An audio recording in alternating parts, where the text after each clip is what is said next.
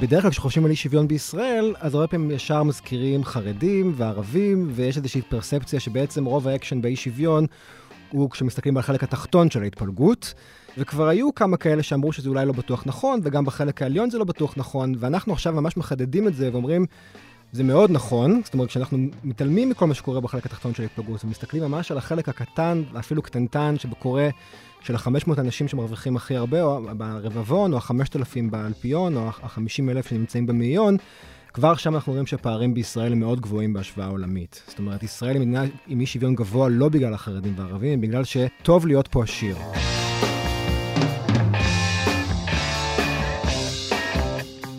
ברוכים הבאים למרקרים, פודקאסט סוף השבוע של דה מרקר. ההזדמנות שלכם לקחת פסק זמן ממחזור החדשות היומיומי ולצלול איתנו לאירועים, לאנשים ובעיקר לרעיונות מאחורי החדשות. כאן באולפן איתכם כבדי שבוע גיא רולניק, והשבוע מראיינת האורחת שלנו היא עדי דוברת, כתבת המגזין, השיווק, המונופולים והקרטלים שלנו. שמענו בפתיח את דוקטור אורן דניאלי מבית הספר לכלכלה באוניברסיטת תל אביב. שלום עדי. שלום גיא. המון זמן חלף מאז שהיית אצלנו. לדעתי, מאז ניסיון ההפיכה המשטרית לא היית כאן, והאמת, התגעגעתי. אתה יודע, לא כל כך הזמנת אותי, אז לא כל כך באתי. אוקיי, נדמה לי אבל שניסיתי, אבל זה לא יצא, להגנתי. אז אה, בואי נגיד לך, אולי הסיבה שהזמנתי אותך פחות, זה שאנחנו כבר 26 שבועות לתוך ניסיון ההפיכה המשטרית. ובגדול, אני חושב שמתוכם 22 או 23 מהפודקאסטים האחרונים שלנו עסקו בניסיון ההפיכה המשטרית. אני עדיין לא סגור האם זה אה, מה שהמאזינים רוצים, או שכבר נמאס להם, אבל אה, לדעתי זה הנושא הכי חשוב, וזו המחויבות שלנו, וידה ידה ידה. אנחנו מנסים לעשות את זה גם אה, מעניין, לפעמים מצליחים יותר ולפעמים פחות, אבל... בסקר שנערך לפני משהו כמו חודש, באחד מערוצי הטלוויזיה, עלו התוצאות המעניינות הבאות. רק 8% מהציבור חושב שרפורמה במערכת המשפט היא הנושא החשוב ביותר שהממשלה צריכה לקדם. ומה הנושא מספר אחת שמטריד את הישראלים? יוקר המחיה. יוקר המחיה ביפר, אם אני לא טועה, משהו כמו 58 אה, אה, אחוז, ויוקר המחיה זה לדעתי, והיום נדון בזה, זה שם קוד אולי גם לא רק למחירים העיקריים בסופר, אלא לאיזה תחושת אה, לחץ כלכלי שחווים רוב הישראלים, אם זה שכירות, משכנתה עולה, הכנסה ממוצעת שנשחקת בגלל האינפלציה, צפיפות, איכות שירותים ציבוריים. הישראלים מרגישים שהצוות הכלכלית סוגרת עליהם. איך את חווה את זה, עדי? אני חווה את זה כמו כולם, אני חושבת, אה, כמו מעמד הביניים, נקרא לזה. ו- וזה משפיע בכל מקום. אני חושבת שצריך לשאול מה הממשלה, אבל כמה הממשלה מתעסקת באמת בנושאים של יוקר המחיה באחוזים, וכמה בנושאים של ההפיכה המשטרית. אה, נראה לי שזה גם כן משהו כמו 8 אחוזים, אולי פחות. אוקיי, אז זה באמת אחד הטריגרים לשיחה שלנו היום, ולזה שביקשתי להזמין אותך, זה שמה שמעניין הוא שבחודש האחרון, פתאום יש לראשונה... מזה הרבה זמן לחץ על הממשלה לטפל בנושא, ואנחנו רואים שנתניהו, נדמה לי, שמרגיש לראשונה שהוא לא יכול למכור למחנה שלו רק את הסחורה הטובה של השנאה למחנה השני, אלא שהוא צריך לספק גם אה, שינוי של ממש בחיים עצמם, כמו שהוא ואחרים אה, אומרים. אני חושב שהוא רואה את המנדטים בסקרים זולגים. אה, לבני גנץ, והוא יודע שזה לא רק ניסיון ההפיכה המשטרית הכושל, אלא אולי משהו אה, נוסף. עכשיו תראי, אמנם אין בחירות בפתח או באופק, אבל אני חושב שנתניהו מבין שאם הוא לא מראה איזה פעילות שלו מול היוקר המחיה, אז גם הסיכוי שהקואליציה שלו תתפרק הולך וגדל. וחזרה למה שאת אמרת, נראה לי שיש איזו דמות שהופיעה לפני כמה שבועות אצלנו בעמודים של דה מרקר. אה, דמות, אה, בדרך כלל, אה, איך אני אגיד את זה בלי לפגוע, מתונה. הפוליטיקה בעידן הרשתות החברתיות של הפייק, הקנאה, השקר, ההסתה והחגיגה, הוא לא מצליח להתבלט, והוא באמת... למרות שיש לו הרבה, הרבה יועצים ו- ו- והרבה כסף. נכון, ו- זה לא עוזר. ושאיפות גבוהות. יפה, הוא רוצה להיות ראש ממשלה, והכוונה היא כמובן לשר הכלכלה ניר ברקת. רשות התחרות בישראל כפופה למשרד הכלכלה בדרך uh, כלשהי, ולפני חודשיים, או קצת פחות בעצם, ברקת הכריז שהוא רוצה לפטר את יושב ראש רשות התחרות. שלמיטב זיכרוני זו פעם ראשונה שקורה מאז שהרשות הזאת קמה, ששר אומר שהוא רוצה לפטר אותה. זאת הפעם הראשונה שאני מכירה. זה שהוא רוצה זה יפה. וזה גם מחזיר אותנו למה שאמרת על, על נתניהו. בעצם על זה שבסוף הכל, כמעט הכל, מסתכם די בסיסמאות ומסיבות עיתונאים וכל מיני הצהרות, והציבור באמת לא יודע, כי, כי אולי הוא לא יכול לדעת, עד כמה באמת כל הדברים האלה הם לא נעים לומר בולשיט. אה, אז באמת אה, ניר ברקת אה, החליט שהוא מפטר את ראשת רשות התחרות, מיכל כהן. לא נדון עכשיו בהאם צריכים לפטר אותה, ואם עושה את התפקוד שלה טוב או לא. בעצם כן נדון בדבר השני. ובאמת אנחנו רואים מאז שהיא ככה קצת התעוררה, נקרא לזה. קצת התעוררה, כי כל אחד שהוא מרגיש את הסכין מעל הראש שלו, הוא מרגיש שהוא צריך יותר להוכיח את עצמו. אז אנחנו בעצם ראינו אותה עושה כל מיני מהלכים פתאום מאז, אם זה הכרזה של ויסוצקי כמונופול. או שלמשל היה את כל הנושא של העיצום הכספי על אה, החברה המרכזית, על קוקה קולה, וכל מיני דברים כאלה. שטראוס 100 מיליון שקל. כן, אבל, אבל כל הדברים האלה הם, הם, הם ממש, גם אם היא עושה טיפה יותר, זה עדיין ממש ממש מעט. כלומר, לא ראינו פה פירוק מונופולים.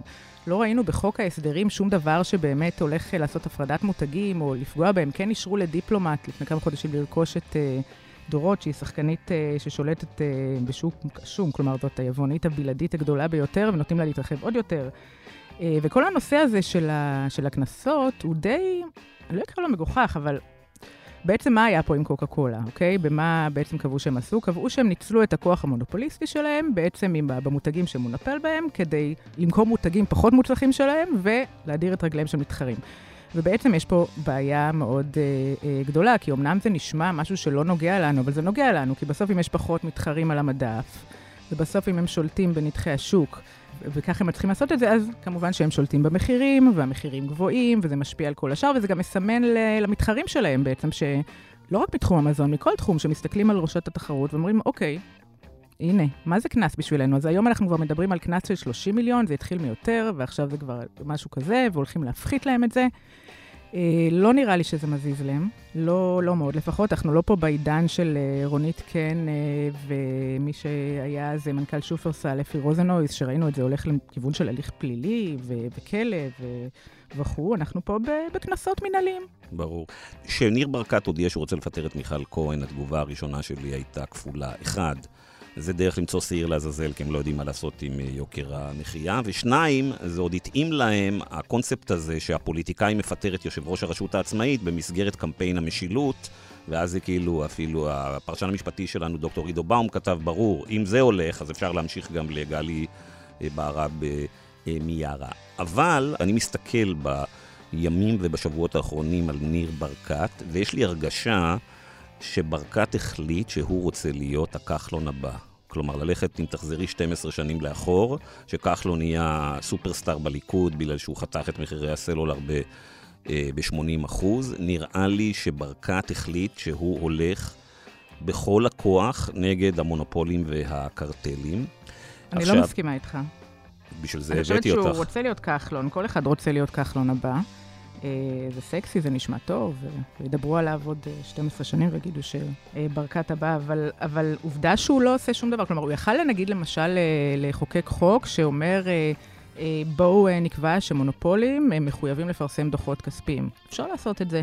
זה יוזמה שהוא הולך להניח על השולחן. הולך להניח. כן. אוקיי. תראי, אה, נראה לי שזה, הוא כיוון מאוד גבוה. אם אתה רוצה שמונופולים יפרסמו דוחות כספיים, יש לך פה מלחמה עם השחקנים הכי חזקים, עם הלובי הכי חזק. הוא מכוון מאוד גבוה, אבל הוא נחוש. ואני אגיד לך עוד דבר לגבי ניר ברקת, שהוא שונה מרוב הפוליטיקאים, את אמרת את זה בהתחלה. יש לו כסף. הוא נורא נורא עשיר, mm-hmm. ויש לי איזו הרגשה שהוא חצה את הרוביקון איפשהו, והוא החליט שהוא הולך נגד האלפיון העליון של המגזר העסקי, כי הוא מסתכל על הבייס של הליכוד, והוא, מסתק... והוא חושב שהעתיד שלו לא תלוי בחבר'ה האלה. אני חושב שהוא הולך לנסות, אני, אני לוקח פה הימור. אני חושבת שברגע האמת... אה, הוא יתקפל. הוא יתקפל לעשות סיבוב פרסה. יכול כן. להיות, יכול להיות. טוב, אז אה, יוקר המחיה יוצר פערים, אבל הפודקאסט שלנו היום עוסקת בנגזרת מאוד ספציפית של הפערים בחברה, לא בין העשירונים העליונים לתחתונים, לא בין, בין העליונים למעמד הביניים, אלא בפער שנפתח בין קבוצה אחת קטנטנה של אחוז אחד מהאוכלוסייה, או 0.1 אחוז מהאוכלוסייה, לבין שאר הציבור, כן? הכוונה היא למאיון העליון ולאלפיון העליון. בארצות הברית יש כבר עשור ויותר עניין עצום של האקדמיה והעיתונות במאיון העליון, בעקבות עבודה של כמה חוקרים שקיבלו לידיהם את נתוני מס הכנסה האמריקאי, ה-IRS. הנתונים שם מדהימים, כיצד המאיון והאלפיון בארצות הברית בעצם ינקו את רוב הצמיחה ב-40 השנים האחרונות. בישראל, לעומת זאת, מעולם לא פורסמו הנתונים לגבי המאיון העליון. הפרסום הראשון הולך להיות כאן, גבירותיי ורבותיי, בפודקאסט הזה היום בעוד כמה דקות. אנחנו לא רק נדון בנתונים, אלא במשמעות שלהם והמקור שלהם. יהיו איתנו כאן אה, חבורה של אה, כלכלנים וחוקרים שיסתכלו על הנושא הזה בשנה האחרונה, וננסה להבין מדוע זה בכלל מעניין. אבל לפני שנפנה אליהם, עדי, שאלה אלייך. לא, אני לא, אני לא מהאלפיון, לא מהמאיון ולא מהרבבון, אם זאת אבל השאלה. אבל את מכוונת לשם, אני יודע. כולנו. אוקיי, עדי, אז אנחנו מיד מתחילים.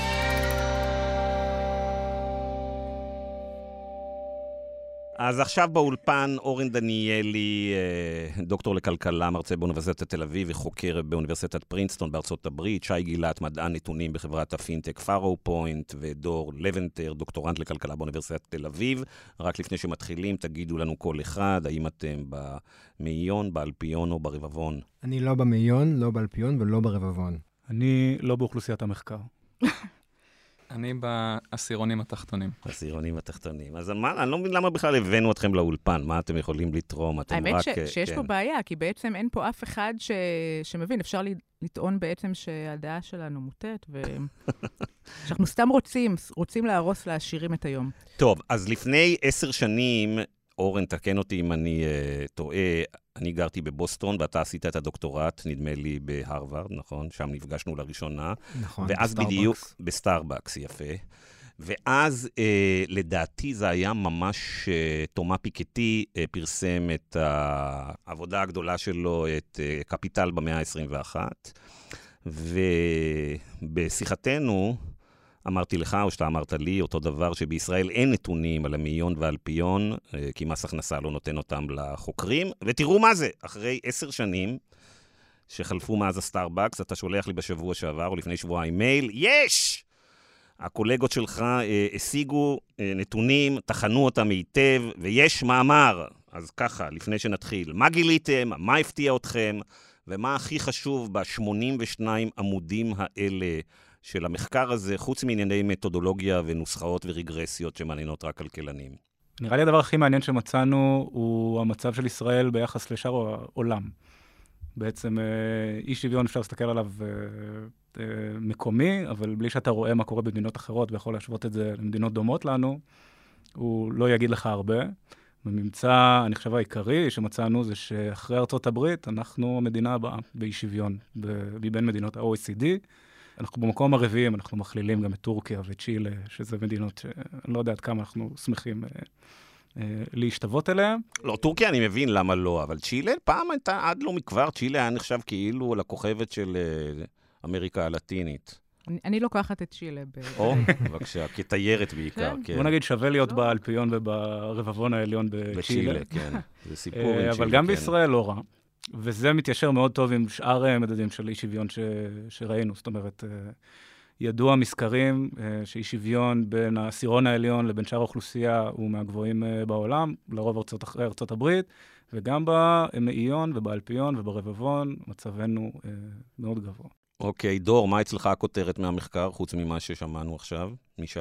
אני מאוד התלהבתי מהנתונים שיש לנו על הכנסות הון. בכללי שחוקרים... תסביר הכ- מה זה הכנסות ההון. כמובן. ולמה התלהבת? שחוקרים הכנסות, ובכללי אי שוויון, לרוב דנים בשכר. פה בעצם במחקר השגנו גם נתונים של אה, רשות המיסים, זה נכון, אבל גם כוללים את כל מקורות ההכנסה, לא רק משכר, מהון אה, ורווחי הון. אז סתם למאזינים שלא יודעים מה זה אומר, רווח הון זה אני בעל נכס או בעלת נכס ויש לי ממנו הכנסה שוטפת, רווח הון אז אני בעל נכס ומוכר אותו. ובעצם על הרווח מול הפסד זה, זה נקרא רווח הון. אז אנחנו גם כוללים במחקר הזה את כל, אה, את כל ההכנסות של הפרטים, וזה משקף מחקרים מחו"ל, שמוצאים שככל שפרטים הם עשירים יותר, ככל שעולים בסולם ההכנסות, עיקר ההכנסה עובר משכר להון. אז במובן הזה אנחנו כישראל לא כל כך שונים מחו"ל, סתם כסדר גודל, אז אם אנחנו עולים לקבוצה העליונה שאנחנו חוקרים, הרבבון העליון, זה 1 חלקי 10,000 מהאוכלוסייה, סדר גודל של 570 אנשים ב-2018, אז 75% מההכנסה שלהם היא מהון, אם אנחנו מסתכלים על עשירונים תחתונים, אנחנו כמעט ב-90 ומשהו אחוז יגיעה אישית. הם בעצם לא עובדים, זה מה שאתה אומר. זה לא שהם לא עובדים, אפשר לחשוב עליהם אולי בתור מנהלי חברות, אה, אולי מנהלים אה, את ההון שלהם בצורה כזאת או אחרת, הם לא מושכים הכנסה. בעצם זה אומר שהם מקבלים, אה, מה, דמי שכירות, דיבידנדים, ריביות וכו' וכו', אבל לא באמת מזה שהם קמו בבוקר, באו למשרד, היו עד הערב. אז אני מניח שהם גם הולכים למשרד, כן, אני מניח שהם איכשהו, ניהול ההון לא קורה מהפיג'מה, יכול להיות שקורה מהפיג'מה, אבל כנראה ש... אם אתה ברבבון העליון, אתה יכול גם מהפיג'מה. אורן, אז נניח בחודש הבא אתה צריך להציג את הנייר שלך בסמינר בפרינסטון, ואתה חייב שישימו, שתהיה תשומת לב, אתה צריך לתת כותרת, מה הכותרת שאתה נותן? בפרינסטון זו שאלה טובה, בפרינסטון יש להם תחומי עניין אחרים, אני חושב אולי מה שהקהל המאזינים, אה, אני לא יודע כמה אתה, כאילו, אני שמעתי אותך כשהייתי בפרינסטון, אבל אני לא יודע כמה עוד אנשים יש שם, בסך הכל קהילה ישראלית קטנה וחמודה, אבל קטנה. Okay. אוקיי. אה, אני חושב אבל שכותרת אחת, אה, ופה אני מצטט את חוקר אי שוויון מפורסם בישראל, שבדיוק דן במאמר שלנו, מומי דהן, Uh, הוא אמר שבדרך כלל כשחושבים על אי שוויון בישראל, אז הרבה פעמים ישר מזכירים חרדים וערבים, ויש איזושהי פרספציה שבעצם רוב האקשן באי שוויון הוא כשמסתכלים על החלק התחתון של ההתפלגות. Uh, וכבר היו כמה כאלה שאמרו שזה אולי לא בטוח נכון, וגם בחלק העליון זה לא בטוח נכון, ואנחנו עכשיו ממש מחדדים את זה ואומרים, זה מאוד נכון, זאת אומרת, כשאנחנו מתעלמים מכל מה שקורה בחלק התחתון של ההתפלגות, ומסתכלים ממש על החלק הקטן, ואפילו קטנטן, שקורה של ה-500 אנשים שמרוויחים הכי הרבה, או ברבבון, או ה-5,000 באלפיון, או ה-50,000 שנמצאים במאיון, כבר שם אנחנו רואים שהפערים בישראל הם מאוד גבוהים בהשוואה עולמית. זאת אומרת, ישראל היא מדינה עם אי שוויון גבוה לא בגלל החרדים והערבים, בגלל שטוב להיות פה עשיר. אה, מאוד משתלם. זה מעניין. שזה בעצם פצצה פוליטית, כי בדרך כלל כל השיח של האי-שוויון בישראל, מיד מגלגלים אותו לחרדים וערבים, ואומרים, אה, ah, ברור, צריך לגרום לימודי ליבה, וצריך לשלב את הערבים בחברה, וזה סבבה לאנשים שנמצאים בעמדות הכוח, כי אומרים, לא צריך לגעת בעשירים, לא צריך לגעת באלפיון, לא צריך לשאול על מונופולים, על קשרי הון שלטון, על כל הדברים, על פטורים ממס, על רגולציות שמיטיבות עם החברות הגדולות. מיד אנחנו, מה נעשה עם החרדים? ואתה אומר, נכון, חלק גדול מהאי שוויון בישראל, חרדים וערבים, אבל אם אנחנו מסתכלים לאורך העשורים האחרונים, יש עוד אי שוויון שדומה הרבה יותר לאי שוויון שאנחנו רואים נניח בארצות הברית, שפשוט יש קבוצה קטנה באוכלוסייה, אם זה 50 אלף, או 5,000 או 500 אנשים, שבהדרגה מצאו דרך להתעשר מאוד מאוד, לא בגלל שהם יותר מחונכים, זה לא בגלל שיש להם תארים שלישי, רביעי, חמישי ושישי. זה, אבל בואו ננסה להבין, תסבירו לנו, האם בתוך המחקר שלכם ראיתם מי הם האנשים האלה, מהם משלחי היד שלהם המקצועות שלהם, מהם העיסוקים שלהם. איפה הם גרים? איפה הם גרים, אוקיי, אולי עדי רוצה לבקר אותם. כעיתונאית, אני מתכוון. ואז נשאלת השאלה, ממה זה נובע? מפרץ כישרון אדיר, מגלובליזציה, מההייטק, או ממערכת של חוקים וכללים. קשרים. ש... וקשרים, בהחלט. שוט.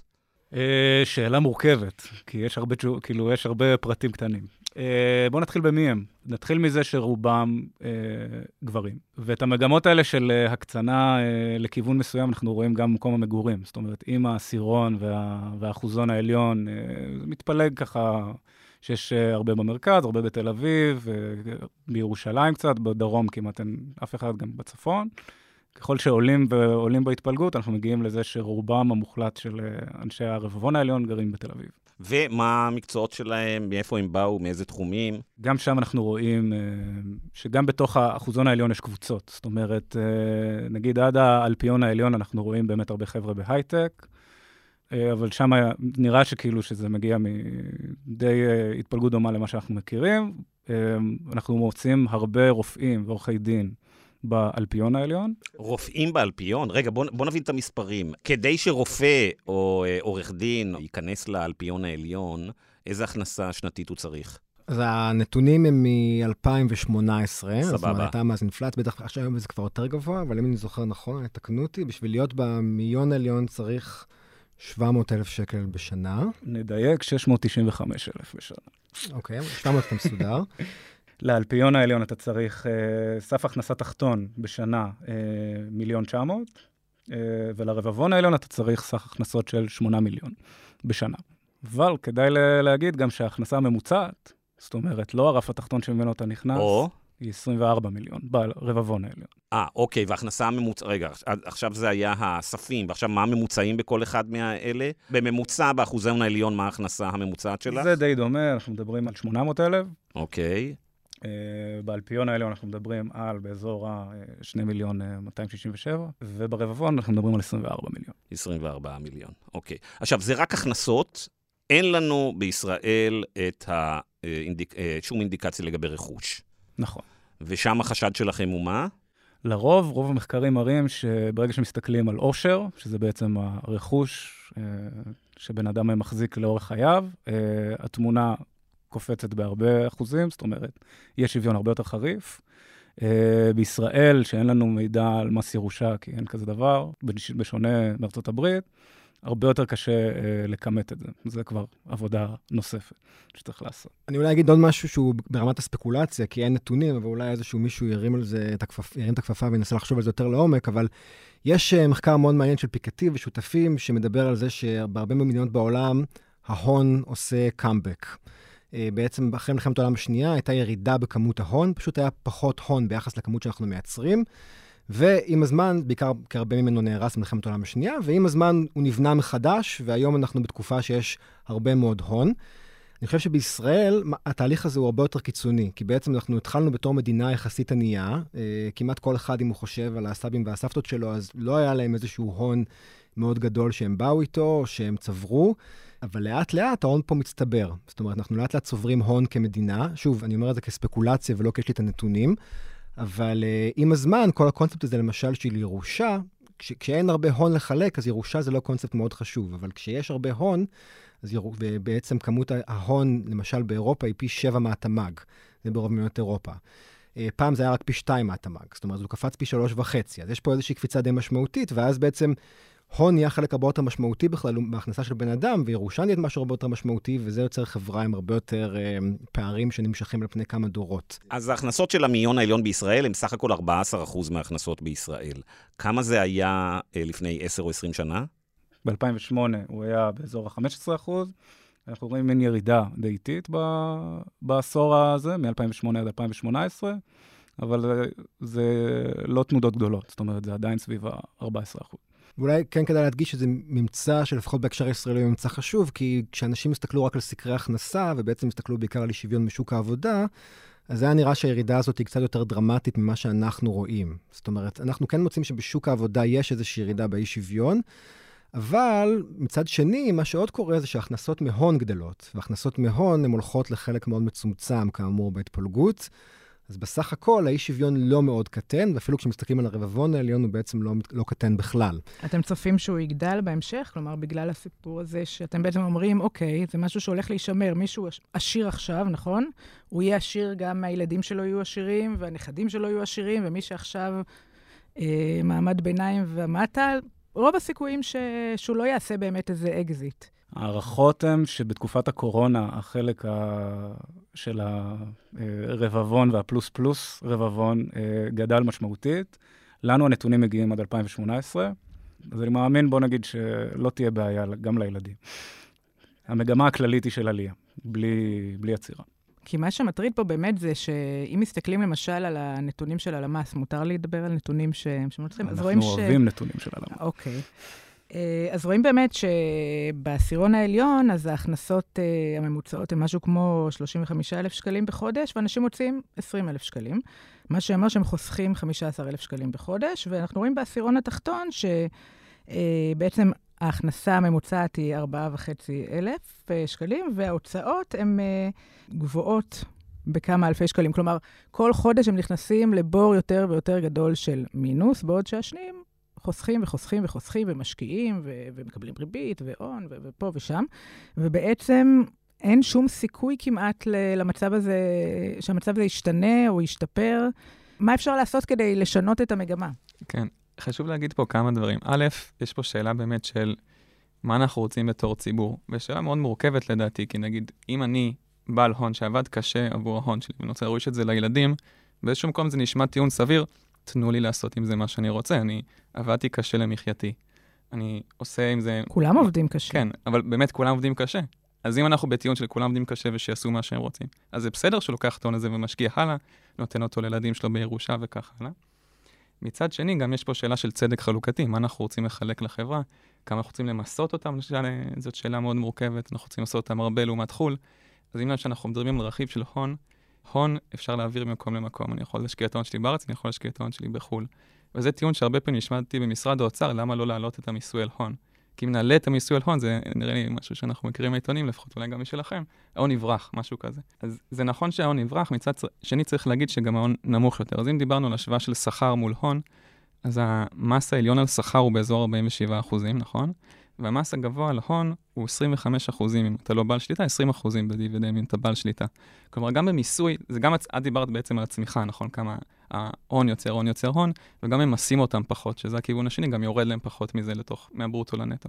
Uh, גיא, אני תמיד מופתעת כשאני מסמסת פתאום uh, ביום שבת uh, לאיזשהו מסוכר שלי, כי אני רוצה לראיין אותו לכתבה, ואני יודעת כמה הוא מרוויח, כי ראיתי את הדוחות הכספיים של החברה, וברור לי שהוא בוא נגיד שהוא בא לפחות באלפיון. רוב המסוכרים שלך באלפיון, כן, בדיוק. לפי הנתונים ששמענו היום, ואז כן. הוא אומר, הוא כותב לי משהו כמו, אני מבקש לא להפריע לי, אני לא עובד בשבת. ואז אני חושבת לעצמי, מה? איך הוא לא עובד בשבת ואני כן עובדת בשבת בתור התחלה? אה, נדמה לי שהוא לא עובד בשבת שאת מתקשרת. יכול להיות. לא, לא, אם לא. היושב ראש של החברה מתקשר, נראה לי שהוא כן עובד בשבת. יכול להיות שהוא כן עובד. אבל כמה אנשים יכולים לעבוד קשה? עד כמה קשה הם עובדים? הם לא מסכנים את חייהם, הם לא... בשביל באמת אה, להרוויח אה, מיליונים על מיליונים על מיליונים בשנה, ו- וזה לא מעט מהסוכרים שלי.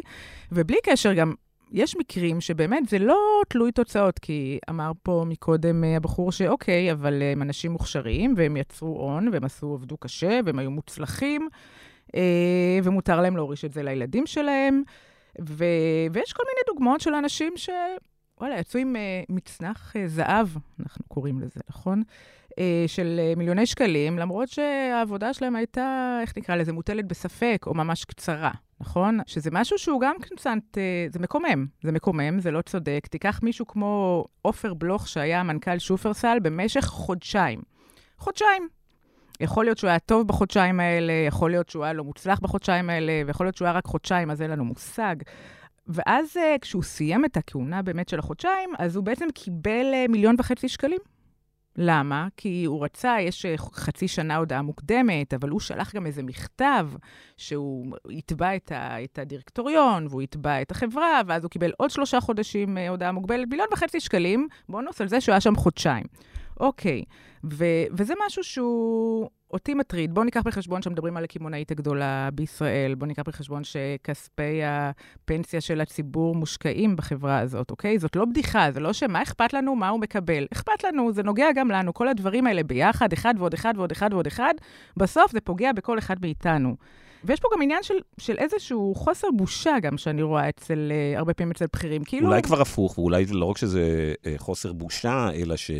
הם מאוד רוצים שתכתבי שהוא אה, עשה מיליון וחצי, הרוויח נכון. מיליון וחצי שקל בחודשיים, חשוב לו. נכון, כי יש להם ש... איזה מועדון כד... כזה. או, בדיוק, כן. כדי לאותת לחבר'ה, תראו, אני מוביל, כן. אני בעניינים. אני, כן, יש להם כנראה איזה מועדון כזה, שאנחנו לא, לא מוזמנים אליו. ו- ושם הם יושבים, ושם uh, כל אחד יש לו את האוטו שלו, ואת הכסף שהוא קיבל, ואיזה מענק נתנו לו, ומה הוא הצליח לזה, ומה כתבו עליו, ו- ו- וכל אחד הוא מלך העולם. לכן אנחנו רואים מישהו כמו נגיד איציק אברקוהן, נשארתי, אם כבר נשאר בשופרסל, כי הרבה זמן לא כתבתי עליהם. הוא חזר לחברה, הוא לא היה בחברה, המנכ"ל, הוא התפוטר נקרא לזה, אה, ארבעה חודשים אחרי זה חזר כיו"ר. והוא ביקש לקבל מענק רטרואקטיבי, אוקיי? של שניים וחצי מיליון שקלים. אני לא יודעת על מה בדיוק, אבל בו, באותו זמן, אגב, שופרסל מפטרת מאות עובדים בשכר הנמוך. קופאים, קופאיות וכו' וכו', הם מפוטרים, אוקיי? כי התוצאות של החברה לא טובות, אבל בינתיים, באותו זמן, הוא חושב שזה בסדר לבקש uh, מענק. בסוף המוסדיים התנגדו, והוא חזר בו והוא קיבל קצת פחות, נתנו לזה, מצאו דרך להלבין את זה, אמרו שהם ייתנו לו עוד חודש, חודשי הודעה מוקדמת שהוא יפרוש.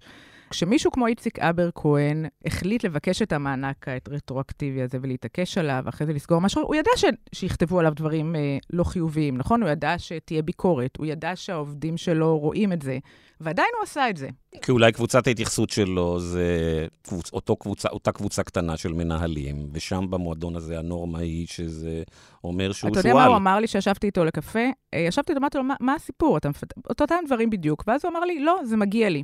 נראה לי שזה מסכם את הכל. כן. עדי נתנה לנו זווית אחת, מיקרו, למה אנחנו צריכים להתעניין בהכנסה של האחוזון, או למעשה של האלפיון. אבל ממך, אורן, אני צריך, רוצה לשאול את השאלה הבאה.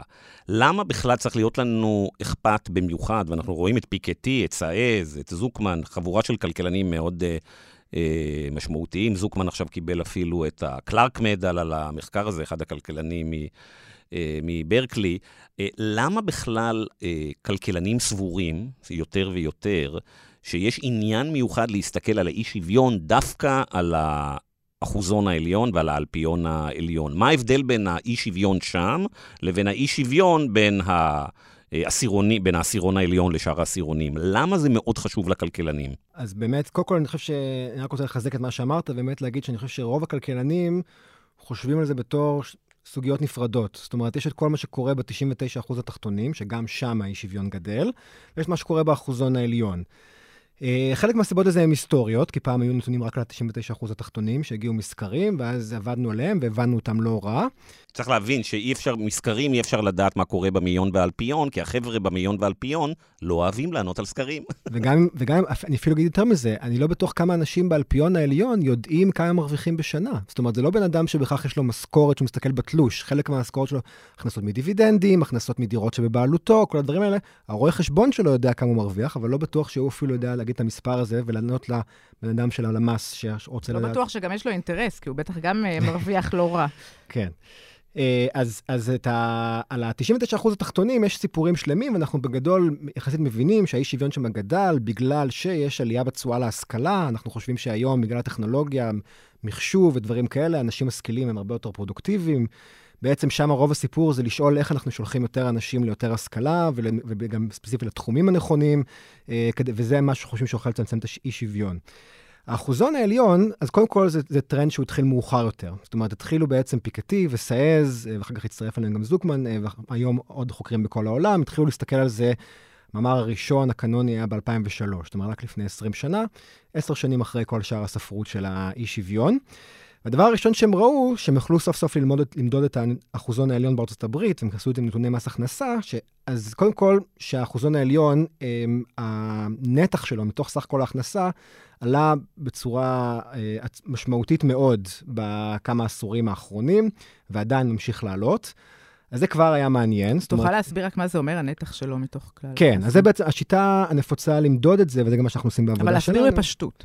זה בעצם השאלה אם יש את סך הכל ההכנסות של כל האנשים שמדווחים למס הכנסה, סך הכל ההכנסות שאנשים אה, מדווחים בישראל, זה איזשהו מספר, אה, ואז השאלה, מתוך סך כל המספר הזה, כמה מתוכו הולך, נגיד, למאיון העליון, או כמה מתוכו הולך לאלפיון העליון.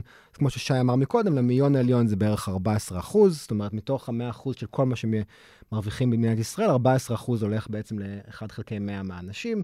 אז ככה בעצם זה איזשהו מדד לכמות האי-שוויון. ובארצות הברית המספר הזה גדל דרמטית ב-40 השנים האחרונות. בישראל לא, אנחנו לא בטוחים. אנחנו לא יודעים אה, כמה הוא גדל. מה, מה, זה, מה זה קרה, אבל אני חוזר על השאלה, למה זה חשוב? להבין מה קרה דווקא לאותם 50 אלף ישראלים העשירים ביותר. אני חושב שהשאלה העיקרית שאנחנו מנסים להבין, בעצם מה שעומד פה ברקע, זה אם אנחנו רוצים למסות אותם יותר. ויש פה, גם זה מתבסס על מחקרים של סאז וזוקמן וחלק גם פיקטי, שבעצם גילו שהמיסוי, ושוב, זה ארצות הברית, שם הנתונים, המיסוי, אנחנו כבר לא חיים כל כך בעולם של מיסוי פרוגרסיבי. בעבר, מי שהרוויח יותר, שילם אחוז גדול יותר מההכנסה שלו למס הכנסה. על פניו, זה אמור להישאר ככה, כי יש מדרגות מס, ומי שמרוויח יותר אמור לשלם יותר מס, אבל אם מסתכלים בפועל על איזה אחוזון הכנסה אתה נמצא וכמה מס אתה משלם, כולם משלמים פחות או יותר אותו דבר. זאת אומרת, אנשים במאיון העליון, באלפיון העליון, משלמים מס די דומה למה שמשלמים בעשירונים התחתונים. איך קורה הנס הזה? אז חלק מזה, זה כמו שדור הזכיר מקודם, זה שבעצם ההכנסה שלהם היא אחרת. מס הכנסה הוא גבוה, אבל ההכנסה מדיבידנדים, המס הוא יותר נמוך. אז אם ההכנסה שלך יותר מדיבידנדים, אז אתה משלם מס נמוך יותר. זה הדרך הפשוטה, ויש להם עוד, ואם אתה בכלל ברבבון העליון, או בארצות הברית, זה גם יכול להגיע לעוד סכומים יותר קטנים, אז אתה גם יכול אולי להעסיק איזשהו מומחה מס משלך, שיגרום לזה שאתה לא תשלם אולי מס בכלל, כי יש כל מיני שיטות שאתה יכול להיות יותר חכם מה-IRS. אז בעצם אנחנו עברנו לאיזשהו עולם שהוא לא מאוד פרוגרסיבי מבחינת מס, והשאלה אם אנחנו רוצים לתקן את זה. כנראה שבאיזשהו מובן כן, זאת אומרת, לפחות לחזור לאיזושהי מידה... עדי רוצה לתקן את זה, אני כבר רואה שהיא נחושה בעניין אני, הזה. אני רוצה לתקן את העולם. אולי גם בגלל זה מתאפשר גם uh, בגלל שהם uh, צוברים לעצמם איזשהו כוח פוליטי. בסוף הרי יש להם את, ה, um, את הקשרים ויש להם את הלוביסטים, והם מצליחים להשפיע על חקיקה שהיא תהיה מיטבית עבורם, וככה הגלגל ממשיך וממשיך. אז למדעני מדינה, יש להם מחקרים על זה, והם טוענים שעם הזמן, שלפחות בתקופה האחרונה, כשהם, שוב, בארצות הברית, כשהם מסתכלים על um, מה הקונגרס עושה, הוא מאוד מתאים למה שרוצים באחוזון העליון או באחוזונים העליונים, הוא פחות מתואם ממה שרוצים ברוב האוכלוסייה או בעשירונים התחתונים יותר. זאת אומרת, האנשים האלה נראה שיש להם איזושהי השפעה פוליטית לא פרופורציונלית ביחס ל, לפחות לגודל שלהם באוכלוסייה. אבל את יודעת, עדי, אני חושב שמה שיש בעיקר לאנשים האלה, אה, חוץ מהכוח הפוליטי, הלוביסטים והכסף, אני חושב שהדבר העיקרי שהיה להם ב-40 השנים האחרונות, שאפשר להם להגדיל את הפער, זה שהיה להם את הסיפור הכי טוב. ומהו הסיפור הכי טוב? הם באו כל הזמן עם הסיפור שאנחנו, אה, חלקנו בהכנסה, גדל בגלל שאנחנו נורא נורא נורא מוכשרים, ואנחנו מריצים את כל המשק קדימה. הקטר, הם הקטר של המשק. הם הקטר. ועכשיו מגיעה השאלה, האם לכלכלנים יש סיפור חדש? שבא ואומר, לא חברים, הסיבה שאתם, אה, נתח שלכם גדל בהכנסה, זה בגלל הון, שלטון, בגלל שניהלתם חברות מונופוליסטיות, בגלל שסגרתם חוקים של אה, פטנטים וחוקים אחרים שגרמו לזה שאתם, שההון שלכם משכפל את בגלל עצמו. בגלל שאתם מנהלים חברות uh, ב- ללא גרעין שליטה, ואתם שולטים ב- בדירקטוריון, ו- וכולם בדירקטוריון חלשים ורופסים ונותנים לכם לעשות מה שבא לכם. בדיוק. יש מיליון סיבות. אז התחלתם להסתכל על זה פה בישראל, יש לכם איזה... אה, יכולה להיות לנו אינדיקציה למה ישראל וארצות הברית בצמרת של המדינות האלה, למה ארצות הברית וישראל, המאיון העליון, מחזיק נתח כל כך גדול בהכנסה, מה משותף לנו ולארצות הברית, שזו הכלכלה הכי גדולה בעולם, ושספציפית שישראל היא הכי גרועה בהיבט הזה בהשוואה לאירופה. אז קודם כל צריך להגיד שיש עוד פער בינינו לבין ארצות הברית, זאת אומרת... שם זה 20 אחוז. כן, שם כן. זה 20 אחוז, אז באמת שם יש זה... יש עוד לאן להידרדר. זה ליגה אחרת, כן. כן. וזה, עוד, וזה עוד מטפס. כן. אה, אז, אז, שם, לא, אז לא ברור שזה לחלוטין אותו סיפור. אה, אני מסכים לגמרי, לגמרי עם מסגור של עצם של הדיון הזה, כי בעצם, ואני רוצה לחזור לנושא של המיסוי, כי בעצם אנחנו רוצים להבין... אם האנשים האלה, הם עושים איזשהו משהו שהוא דוחף את הקטר של המשק קדימה, ואנחנו נמסה אותם, ואז חלילה הם יעברו למדינה אחרת, או שהם יעברו, הם יגידו, עם מיסוי כזה גבוה, לא שווה לי לעשות מה שאני עושה, אני אלך להיות uh, צייר או מוזיקאי, או משהו כזה, יכול להיות שאנחנו נפסיד פה איזשהו משהו שכולנו מרוויחים ממנו. לעומת הגישה השנייה, אם זה אנשים שפשוט מצאו איזושהי שיטה אה, להרוויח יותר, בלי לעשות יותר, בלי לתרום שום דבר לחברות שלהם או משהו כזה, אז אין שום בעיה למסות אותם, צריך למסות אותם כמה שיותר. עכשיו לך תפריד בין השניים. יפה. אני חושב שהכי קל להפריד, אגב, אה, יסלחו לי המאזינים של הפודקאסט הזה עכשיו מהמשלח יד הספציפי הזה, הוא עורכי דין. העורכי דין האלה, עם ההכנסות הגבוהות ביותר, בדרך כלל הם מייצגים את החברות הגדולות ביותר, והתפקיד העיקרי שלהם זה לייצג את החברות האלה מול מס הכנסה ומול רשות התחרות. ושם נראה לי שזה די ברור שההכנסה שלהם היא מה שאנחנו קוראים אה, rent seeking לחלוטין. העורכי דין האלה, תפקידם לגרום לכך שהקליינטים שלהם, החברות הגדולות, ישלמו פחות מס הכנסה, תהיה עליהם פחות תחרות. שכחת את כל הנאמנים והמפרקים נכון, למיניהם, והקופה כאילו. שם עושים לא משנה מה התוצאות. קשה להגיד שהאנשים האלה הם קטר של הכלכלה. אי אפשר להגיד שהכסף הוא לפי התוצאות, נכון? זה, אם, אם זה היה תלוי תוצאות, עוד הייתי מוכנה לקבל את זה. כן. יש באמת דוגמאות קיצוניות עם כל מיני נאמנים שמפרקים חברה, עושים מזה מיליונים או עשרות מיליונים לאורך שנים. מיליונים. אתה שואל את עצמך מה... מה הסיפור אז שם? אז אנחנו באמת חשבנו שאולי אנחנו נמצא שם המון הייטק, ואז היית יכול להגיד, זה באמת אה, חדשנות וזה, והייטק הוא קיים שם, זאת אומרת, זה לא שאנחנו לא רואים אותו, אבל הוא לא קיים שם בכמויות שציפינו. זאת אומרת, בעצם המשלח יד, אה, אנחנו לא יודעים לחלוטין את המשלח יד, אבל נראה שרוב האנשים שם בעצם מגיעים מתחום של ניהול. אה, שזה יכול להיות ניהול, בכל, אנחנו לא יודעים בכך לדעת בדיוק מה הם מנהלים. אה, וזה כן דומה למה שרואים במדינות אחרות בעולם. אגב, מה עם הנדלניסטים? הנדלניסטים מככבים ברשימה. אה, תנו, תנו לנו את כל הנשירה, כל פעם הם מפזרים עוד משהו, תנו את כל הרשימה, נו, שוט. מקום ראשון, מקום ראשון. מקום ראשון אנחנו באמת רואים את זה בניהול, ב... אנחנו לא מדברים על האלפיון, אלא על הרבבון, אלא על חמשת הרבבונים. אה, נדל"ן אנחנו רואים הרבה, אנחנו רואים גם הרבה אה, אנשים שהמקצוע שלהם קשור ברשויות של מסחר, זאת אומרת, אה, קמעונאות. זה החברים של עדי, שאסור להתקשר להם ביום שבת, אני מבקש לא, לא, לא להתקשר. אני לא אעשה את זה יותר. לא חשבתי על זה ככה אף פעם. תגיד לי, כמה עיתונאים יש שם ברשימה?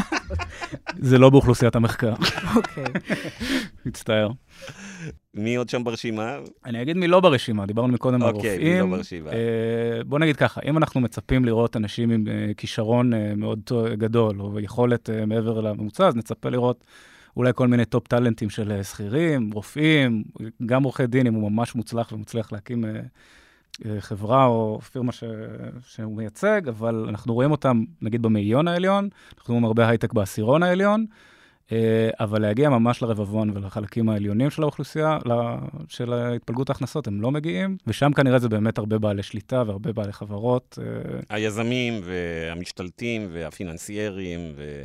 אה, כן, וגם כן. אנשים שפתחו אה, סטארט-אפ שמאוד הצליח ו- וזה, אבל אה, לא בכמויות, אה, הם לא כמות אה, גדולה. האמת שאנחנו. נשמעים ככה, אנחנו יושבים פה חמישתנו, ואנחנו נשמעים קצת כזה, איך נקרא לזה, ממורמרים, חמוצים.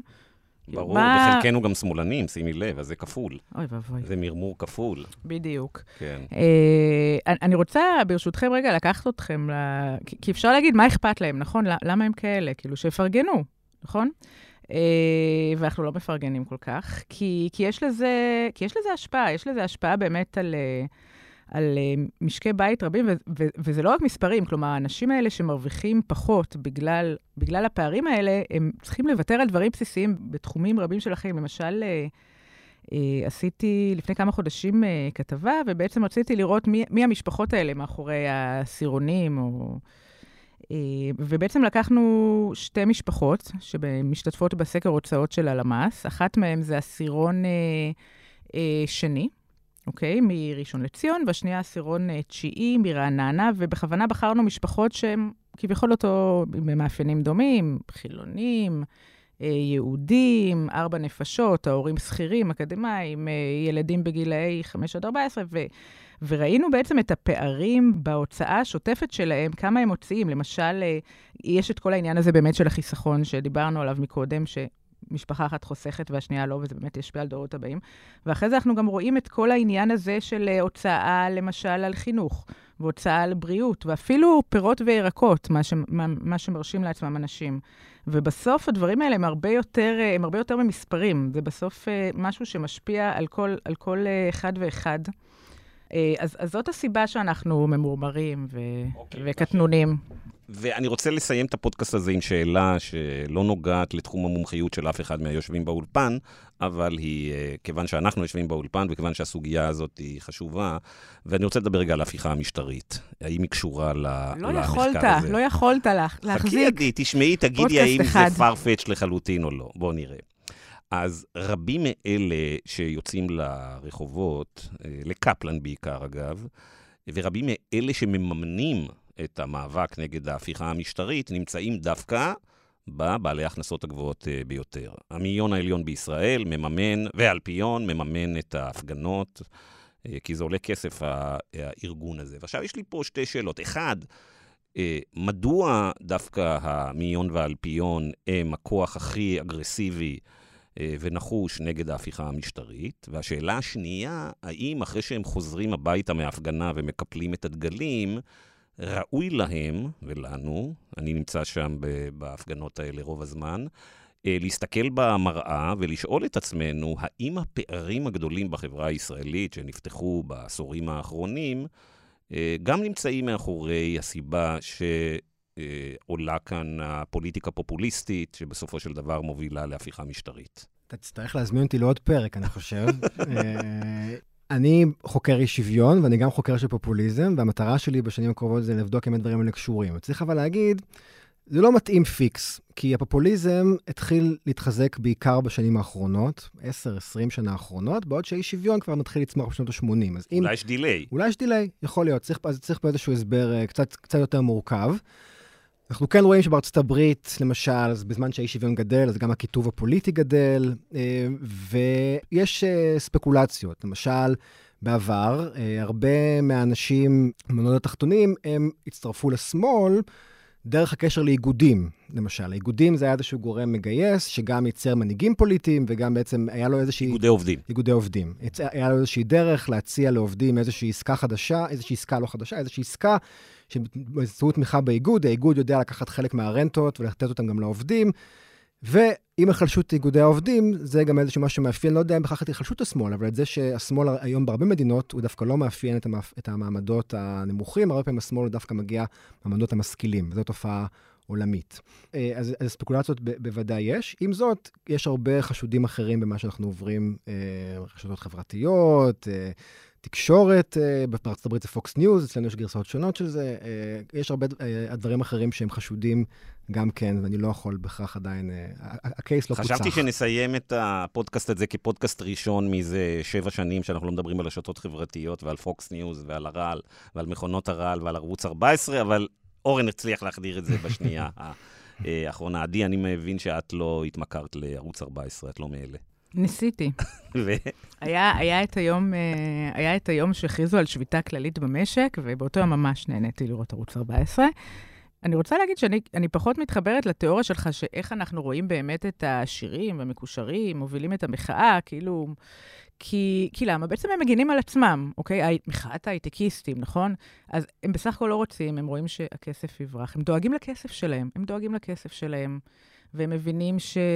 שבעצם מה שקורה לה... בעולם ומה שקורה לכלכלה, וזה שמשקיעים יברחו מפה, אה, הם יאכלו אותה הרבה יותר מש... מכל השאר, כי יש להם יותר מה להפסיד. וסליחה אם אני לא אה, נאיבית או רומנטית אה, לגבי זה, וחושבת שהם באמת עושים את זה מהסיבות הכביכול נכונות, אני חושבת שהם עושים את זה קודם כל, כי הם דואגים לעצמם. אה, ולעסקים שלהם, ולילדים לא, שלהם. לא, עדי, בפעם הבאה שתבואי לפודקאסט, אני לא אציג אותך בתור עדי דוברת נאיבית ורומנטית. תודה. אה, כן. זאת הדעה שלי, אוקיי? יכול להיות שאני טועה, אבל אני כמעט בטוחה שאני צודקת. שי, אתה בהייטק, מה אתה חושב? אני די מסכים. עם, כמו שנאמר. זאת אומרת, הרבה פעמים אה, האינטרס של אנשים הוא הרבה יותר צר אה, ופחות הירואי ממה שחושבים. אה, כולנו אנשים, זאת אומרת, כולם דואגים אה, לכיס שלהם, בין אם הוא רחב או קטן. אה, לאו דווקא תמיד זה דבר רע, ואני חושב שבמקרה הזה יכול להיות שהאינטרסים שלהם מתיישרים עם אינטרסים של אנשים אחרים. דור, המילות הסיום שייכות לך. אז אני, שי הוציא לי את המילים מהפה. אני חושב שציירנו פה הרבה, הרבה דברים שליליים, או תמונה תמונה רעה, אפשר להגיד. מה פתאום, ו... אצלנו? לא יכול להיות. אה, כלפי הקבוצות האלה בהכנסה של החברה שלנו. אני, אני חושב, עוד פעם, יכול להיות מנכ"לים כאלה ואחרים שגנבו קופות ודברים כאלה. אני חושב שרוב האנשים פשוט עובדים, רוב האנשים דואגים לעצמם, גם במהפכה המשטרתית, גם בעבודה שלהם וגם כלפי ילדים שלהם. אמ, אז אני לא יודע אם יש פה איזה... מהפכה משטרית, משטרתית עוד לא היה, אנחנו חוששים ממנה עם בן גביר, אבל רק צריך להרגיע. אה, כן. לגמרי. כן. אה, יאמר, יאמר, לזכותי יאמר שהיום פגשתי את בן גביר בירושלים. או, נו, איך היה? מפגש השייח. הוא רצה לראות את הנתונים. הוא קנה בקבוק מים, הוא קנה בקבוק מים. לא הראית לו את המחקר? לא, עדיין לא. אולי פעם אחרת. זו הזדמנות להראות לו, לשאול אותו. אותו זה מעניין מאוד. כן.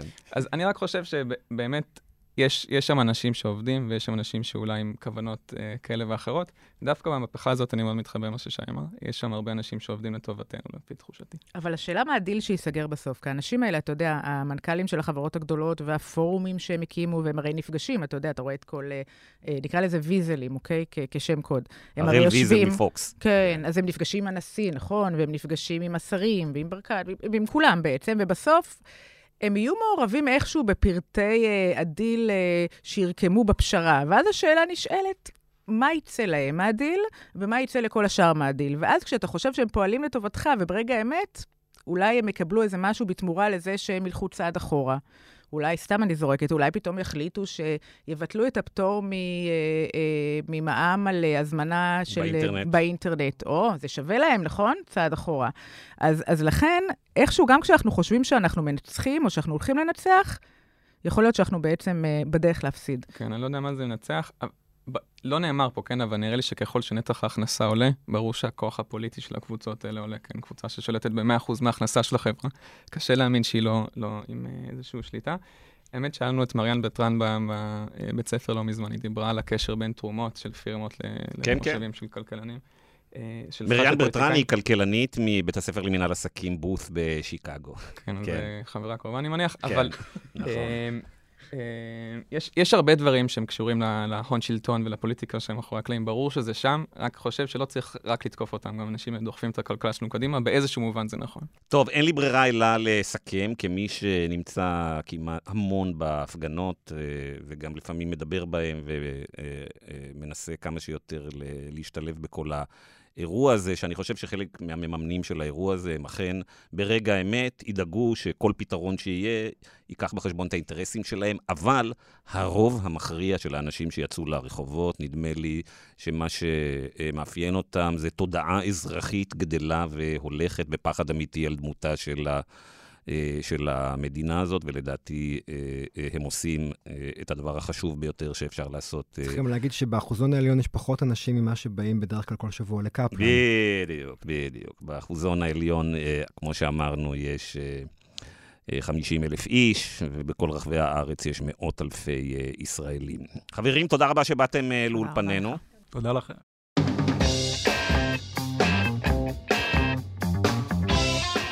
עדי, איך את מסכמת את האירוע? קודם כל, אני חושבת uh, שהתרככת קצת. וואלה. אולי מכל ההפגנות, וזה קצת, אני קצת חוששת מזה. Uh, מעבר לזה, שאתה צודק, הם, הם עושים דברים חיוביים, השאלה מה, מה הם עושים ביום-יום שלהם.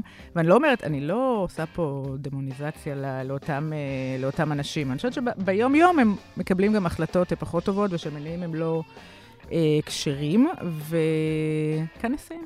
זהו חברים, עד כאן המרקרים להשבוע. אם אהבתם את הפודקאסט, אל תשכחו להירשם בחנויות הפודקאסטים של אפל, ספוטיפיי וגוגל. תודה רבה לצוות המופלא שלנו, לאמיר פקטור המפיק, לדן ברומר העורך האגדי. הכותרת שלנו היום היא של עדי דוברת כמובן, שגילתה שאני התרככתי, והיא חושדת שזה בגלל ההפגנות והמחאה החברתית. אם אתם מסכימים עם אה, עדי דוברת, אה, אל תשכחו אה, לתת לנו פידבקים על העניין הזה ולדרוש ממני לחזור להיות יותר מחודד. תודה רבה, עדי, שהצטרפת אלינו. תודה, כנראה בפעם האחרונה. לא, לא, לא, ממש לא, אני מתחייב פה בפני מאות אלפי מאזיננו שתוזמני בקרוב. תודה רבה ולהתראות בשבוע הבא.